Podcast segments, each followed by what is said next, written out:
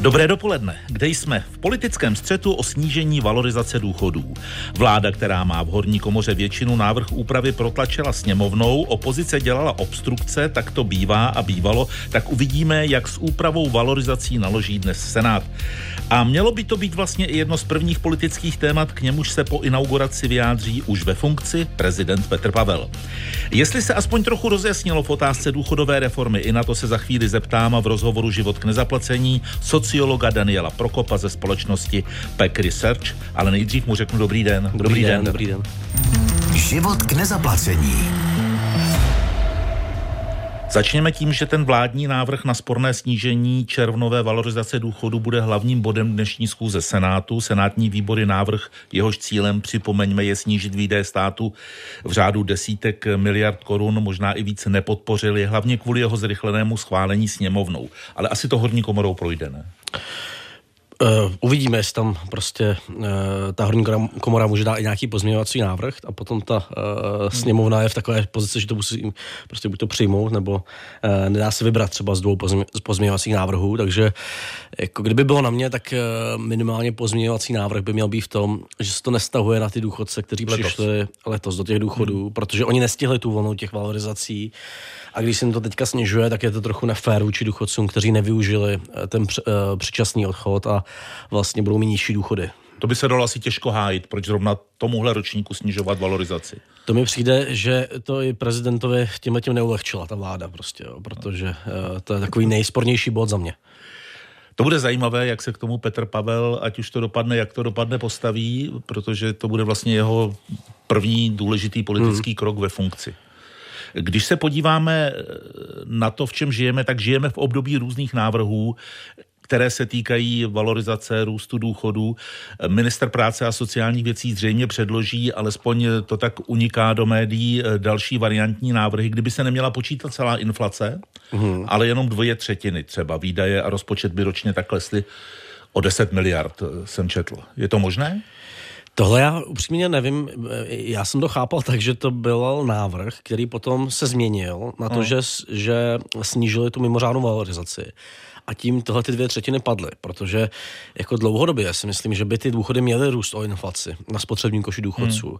Že když tam jednou zasáhne, eh, aby se snížily důchody těch lidí, kteří nejvíc vydělali na těch valorizacích, což jsou lidé, kteří uh, stihli valorizace v letech 21 a 22 a zároveň mají vyšší důchody, ty nejvíc prostě uh, vydělali na tom systému, tak to je přijatelné. Ale dlouhodobě tam dávat dvě třetiny, to mi přijde jako dost problematické z hlediska životní úrovně důchodců. Hmm. Tak to bych nedělal teda. A bylo by, eh, Danieli, řešením nechat eh, valorizace valorizacemi hmm. a navázat ten mechanismus opravdu na průměrný důchod k poměru k průměrné mzdě a nějak to procentuálně nastavit, třeba na, já nevím, 43-45%? Jako to by šlo, na druhou stranu my teďka soudíme z období, kdy byla vysoká inflace, takže ty reálné mzdy, ty mzdy vůči tomu, hmm. jak rostou ceny, tak klesají eh, a roste vlastně, eh, díky té inflaci rostou ty důchody. A dlouhodobě ten systém valorizuje o inflaci plus nějakou část těch růstů mest. A dlouhodobě ten, tenhle ten zásluhový poměr, eh, náhradový poměr, pardon, klesá, jo, protože on, ta inflace většinou roste méně než mzdy. A když příští 20-30 let porostou ty mzdy, tak ono to samo v tom současném systému doklesá někam po 40%. Jo.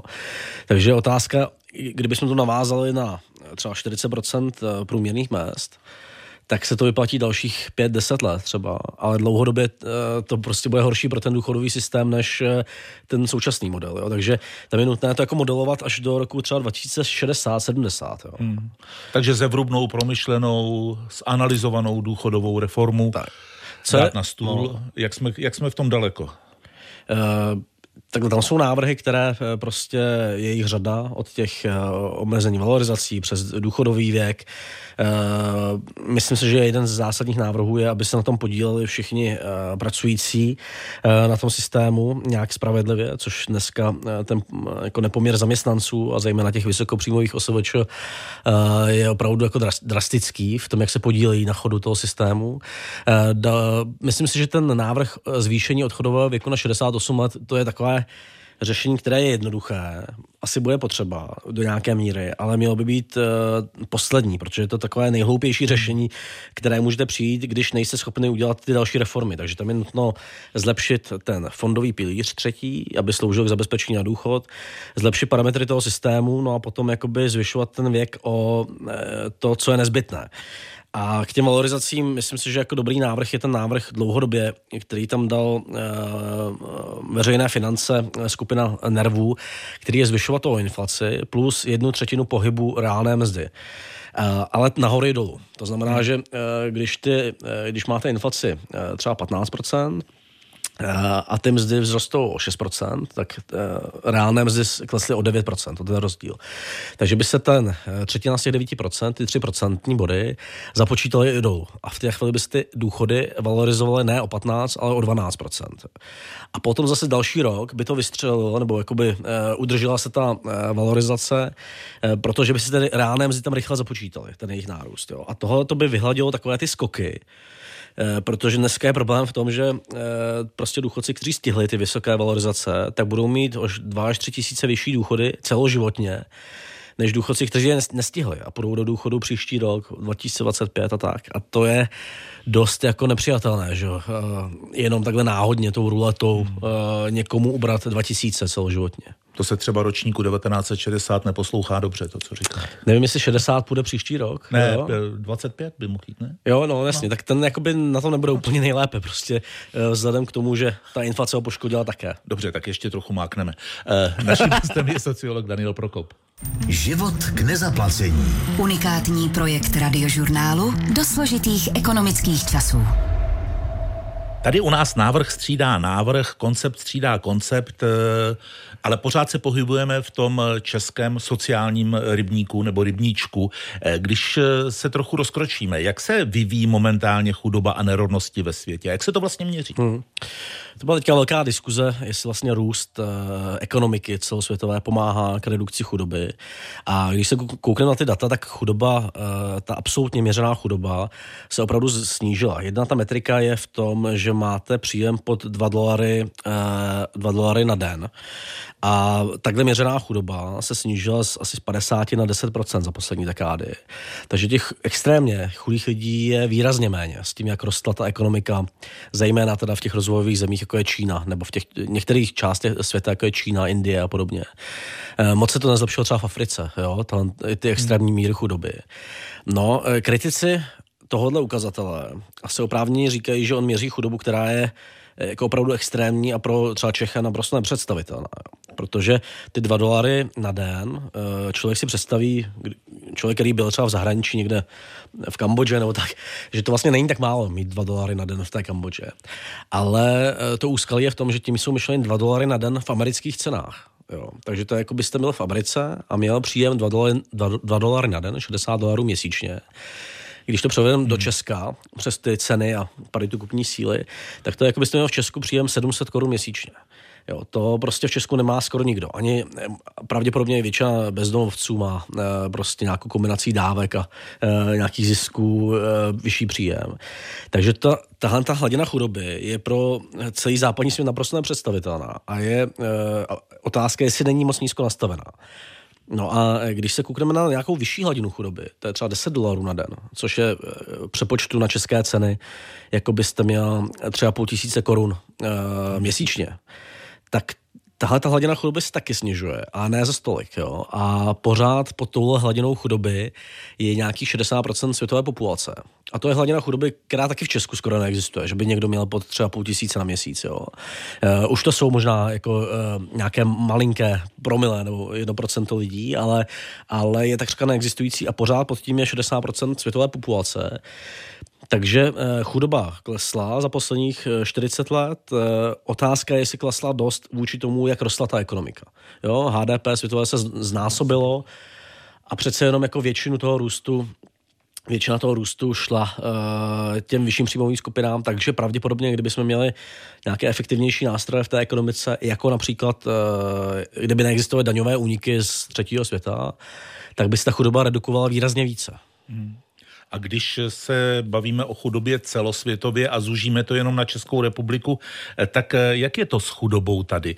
Jsou Češi, řekněme, na čele Evropy? Tady, jsou nejlepší v Evropě? To je takový fiktivní ukazatel. Řekl bych, že to je snad nejhorší ukazatel, který se používá v sociologii, ekonomice.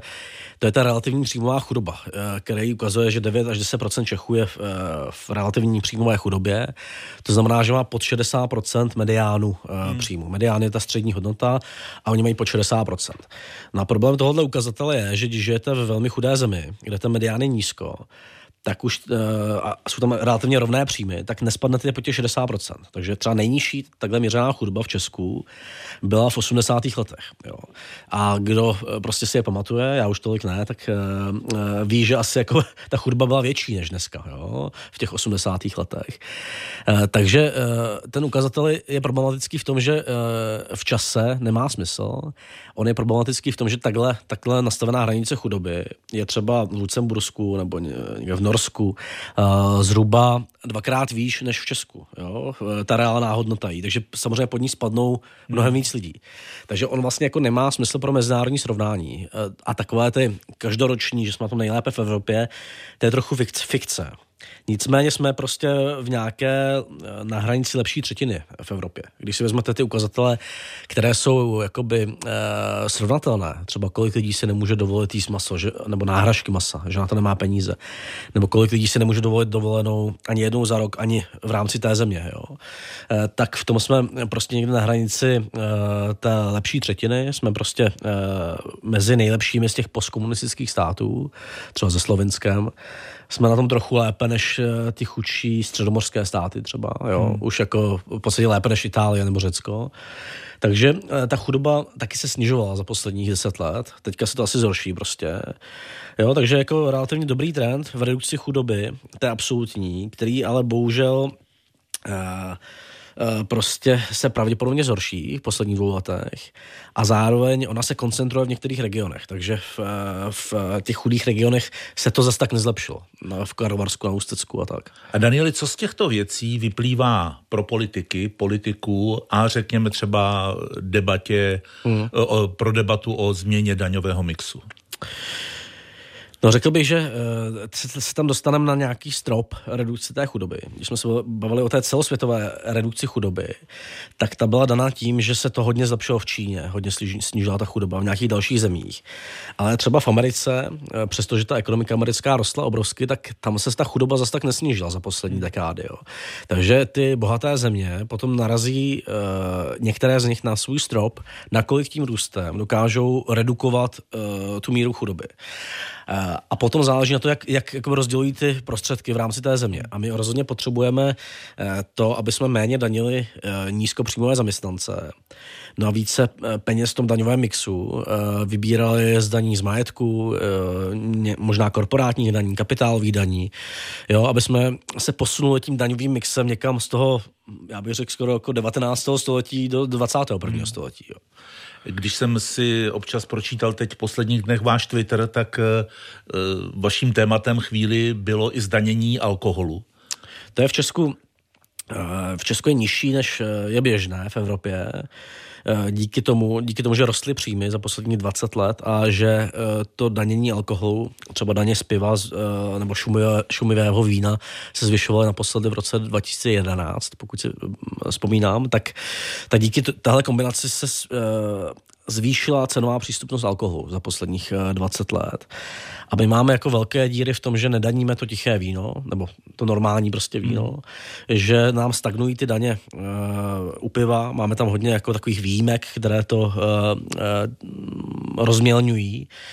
No a prostě podle mě by bylo chytřejší vybrat 5 až 10 miliard v daní z alkoholu protože my pijeme, eh, spotřeba alkoholu je jedna z nejvyšších nebo nejvyšší v Evropské unii v Česku.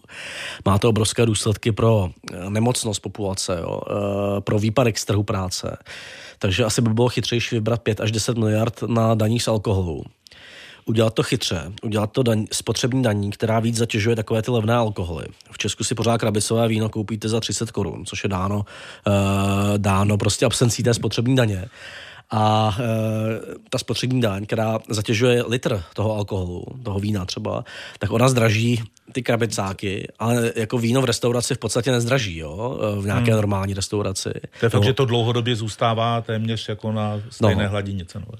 Takže ta spotřební daň by zdražila tyhle ty levné alkoholy, které jsou jakoby zneužívané k tomu jako hodně notorickému pití. Eh, pomohla by ze zdravotní situací eh, populace. Vybralo by se kombinací navýšení těch různých typů daní 5 eh, až 10 miliard, odhadujeme v nervu. No a zároveň by to mělo pozitivní důsledky pro to, pro to zdraví. Jo? Takže určitě je lepší posílit tyhle daně, dostat se nějaký normál v Evropské unii než eh, prostě brát eh, z nějakých, nějaké minimální mzdy prostě ty prostředky, které bereme, nebo zvyšovat to zdanění minimální mzdy. Podle těch posledních informací by vláda mohla do konce měsíce dostat návrh plánu boje proti závislostem a opatřením na tři roky. Hmm. Podle toho záměru by stát mohl díky novému zdanění návykových látek a efektivnějšímu výběru daní, cituji, získat ročně až 15 miliard korun. Takže to je ještě víc než těch 10. Vidíte, to je jakoby, eh, jsou paralelní návrhy, a, takže, ale dobré se potvrzují. Jo? Prostě ten náš návrh říká až 10. Záleží na tom, jestli do těch návykových látek, to, co já jsem citoval, je alkohol. Eh, my máme ještě díru v danění takových náhražek eh, cigaret, které hmm. jakoby si někdo proloboval, že eh, nejsou eh, zdraví škodlivé, ale některé z nich jsou zdraví škodlivé. Takže tam to je taky ucpat. Zároveň se diskutuje o tom, jestli by se neměla legalizovat marihuana a danitý prostě, jo? nebo některé uh, výrobky z ní. Takže rozhodně tam jde, tam jde jako posílit ten výběr. Já zároveň bych řekl, že třeba daně z hazardu, eh, tam se diskutuje to, že jsou větší daně z loterií, jako Saska a podobně, než z některých možná jakoby poškozujících víc forem hazardu. A já bych teda jako zvyšoval ty, eh, ty poškozující formy. Nesni, nesnižoval bych žádné daně z hazardu, jenom bych narovnal tu, tu nerovnost. Jo. Takže kdyby se, těmhle daněmi se dá vybrat relativně hodně v Česku ještě. Jo. A bylo by to, Sloužilo by to k tomu, že nemusíme tolik zvyšovat to danění práce, které eh, vede k takové té pracující chudobě, o které jsme se bavili před chvílí.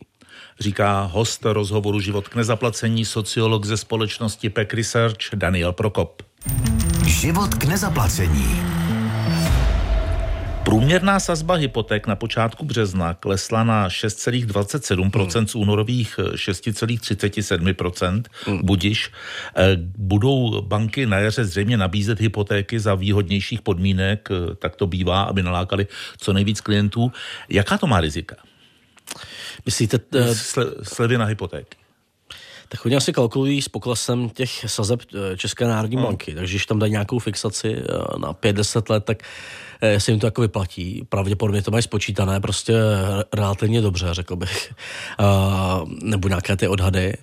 No a samozřejmě tohle uzavírá trochu ten hypoteční trh a přístup k tomu vlastnickému bydlení, který ale v Česku je prostě uh, jo, dominantní ten pilíř toho vlastnického bydlení.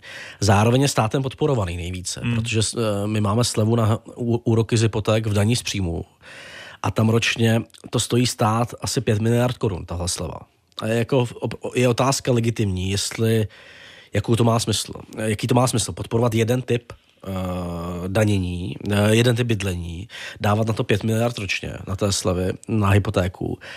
A přitom ještě to jde, jakoby, to nejde těm nejchudším, kteří by si chtěli tu hypotéku pořídit. Prostě čím větší máte tu hypotéku a větší máte úroky, tím větší máte tu slevu. Jo.